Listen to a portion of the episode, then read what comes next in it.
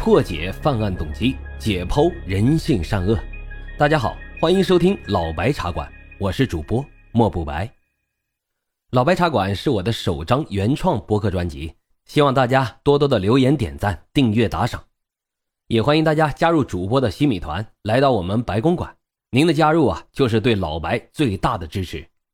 已经加团的小耳朵们，赶紧去私信老白，进入到我们的粉丝群中。并且领取啊，属于西米团的专属福利。好了，言归正传，我们开始讲今天的案子。曾经在小的时候啊，听人讲到这个恐怖事件时，说这人肉味道好，有的包子铺呢就卖人肉包子，生意是奇好无比。每每听到这里啊，都只觉得这只是一个耸人听闻的故事，但是却没想到还真有这样的事情发生。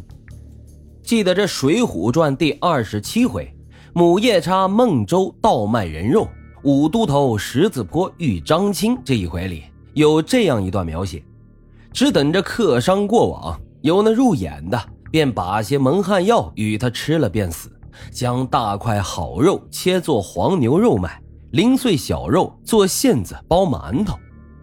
说的是这张青和孙二娘夫妇在十字坡开黑店。做着丧尽天良的勾当，有部电影叫做《人肉叉烧包》，这里面的八仙饭店老板钩爪巨牙，杀人如麻。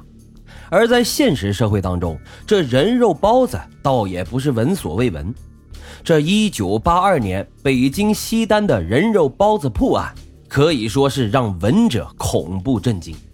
那四十多年前的北京究竟发生了什么事情呢？今天啊，就让老白带着大伙来揭开这件事情的来龙去脉。东四西单鼓楼前前门外边赛过年，就算不是土生土长的北京人，相信也有很多人对这句话多少呢有些耳闻。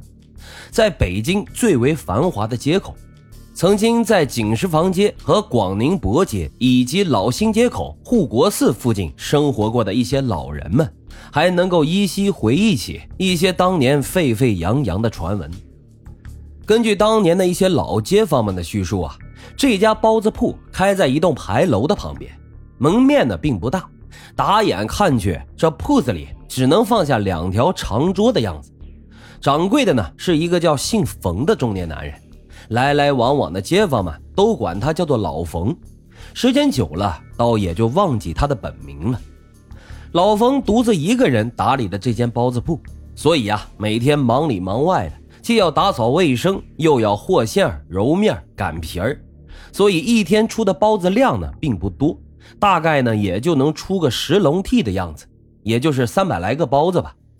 老冯这个人啊比较糙，不讲究包子的卖相，但是和馅的手艺还真不错。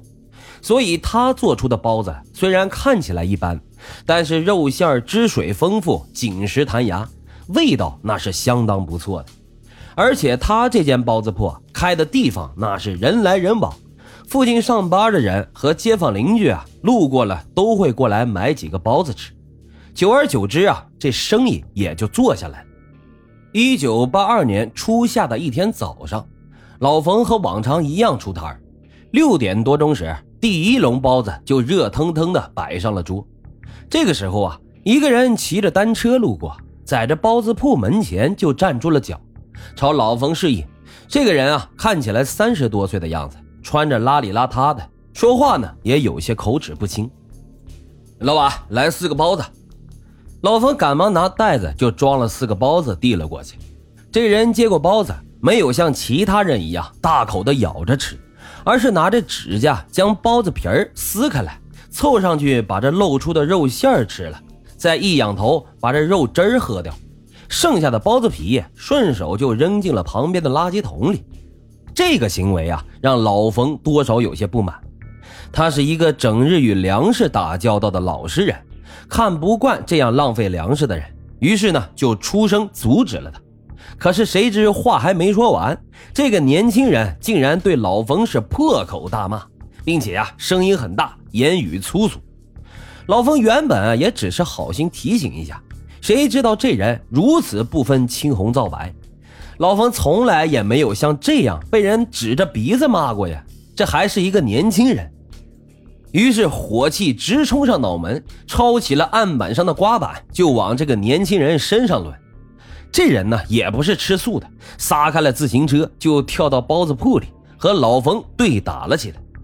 这老冯毕竟是上了岁数啊，逐渐就落于下风，于是他就急了，两手开始疯狂往锅底下摸，摸到了自己平时用的大杆棍，就照着年轻人的头用力的来了这么一下。那人的动作一刹那就停住了，老冯赶紧就挣脱出来，那人一直趴在地上，也不还手，也不起来。老冯以为啊是被他打晕了，于是就把他扶到包子铺里一条桌子上趴了下去。幸亏现在是早上六点多钟，没有人看到包子铺里发生的这一切。这一忙起来可就不知道时间了，一转眼呢就是午后了，铺子现在没有什么生意。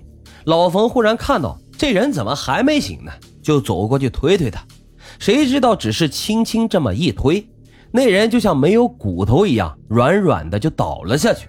老冯心里一紧，颤颤巍巍的伸手过去去探了探那人的鼻息，早就没了动静，连手指头无意间碰到面部，感觉这皮肤都是冰凉的。完了，这人死了。老冯这么想啊，是被他给打死的。这下可完了，老冯慌张的就关了铺门，像失了魂似的坐在条板凳上发呆。这人是死在自己铺子里面的，老冯铁定脱不了干系。这要是让人抓去了，免不了要吃枪子儿的。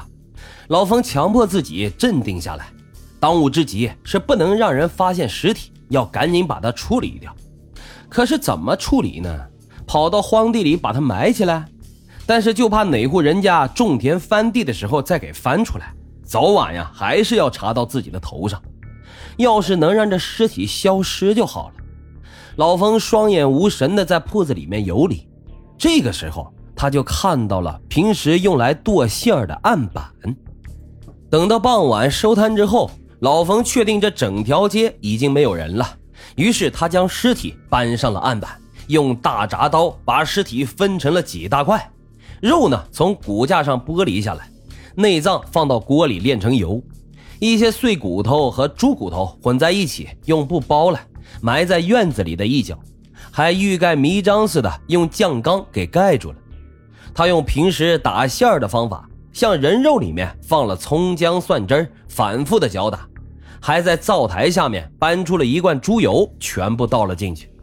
觉得差不多了，他鼓起勇气碾了这么一小块，放到嘴里尝了尝，哎，这血腥味儿就消失了。说是质量上乘的猪肉啊，我估计也有人信。